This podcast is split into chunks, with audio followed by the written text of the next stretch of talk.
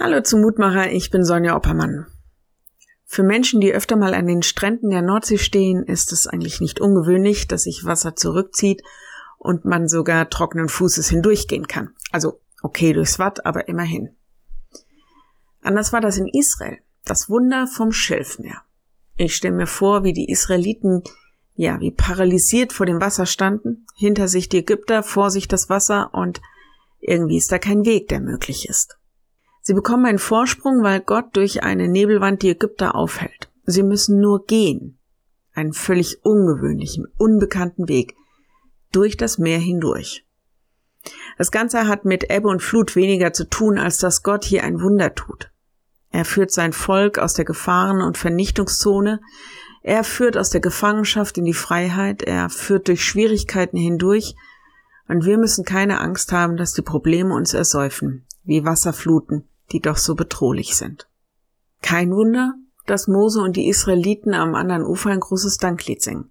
Sie blicken zurück auf die Bedrohung, die Krise, die Angst, die sie hinter sich gelassen haben und die Gott so ja, mit einem Handstreich erledigt hat. Die Losung heute ist ein Vers aus diesem Lied. Du hast geleitet durch deine Barmherzigkeit dein Volk, das du erlöst hast. 2. Mose 15, Vers 13. Die lange Geschichte der Wüstenwanderung beginnt hier erst. Viele Jahre kommen noch, in denen das Volk immer wieder Gottes Wunder erlebt und doch auch immer wieder ihm kein Vertrauen entgegenbringt. Ich finde es schon irritierend, dass wir Menschen so sind. Wir singen die großen Danklieder und wissen um die Wunder und müssen doch so oft wieder um unser Vertrauen und Glauben ringen. Ich wünsche dir und mir ein Lied auf den Lippen, das unseren Herzen davon erzählt und ich lade dich ein, noch mit mir zu beten. Lieber Herr, große Wunder, große Lieder, große Bekenntnisse.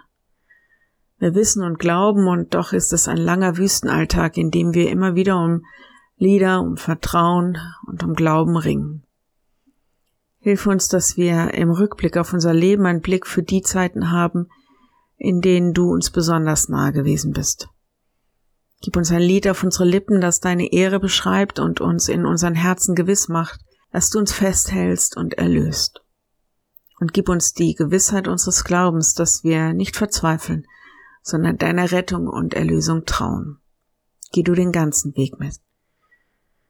So geh mit in unserer Zeit, schütze und segne uns. Amen. Morgen ein neuer Mutmacher bis dahin. Bleib behütet. Tschüss.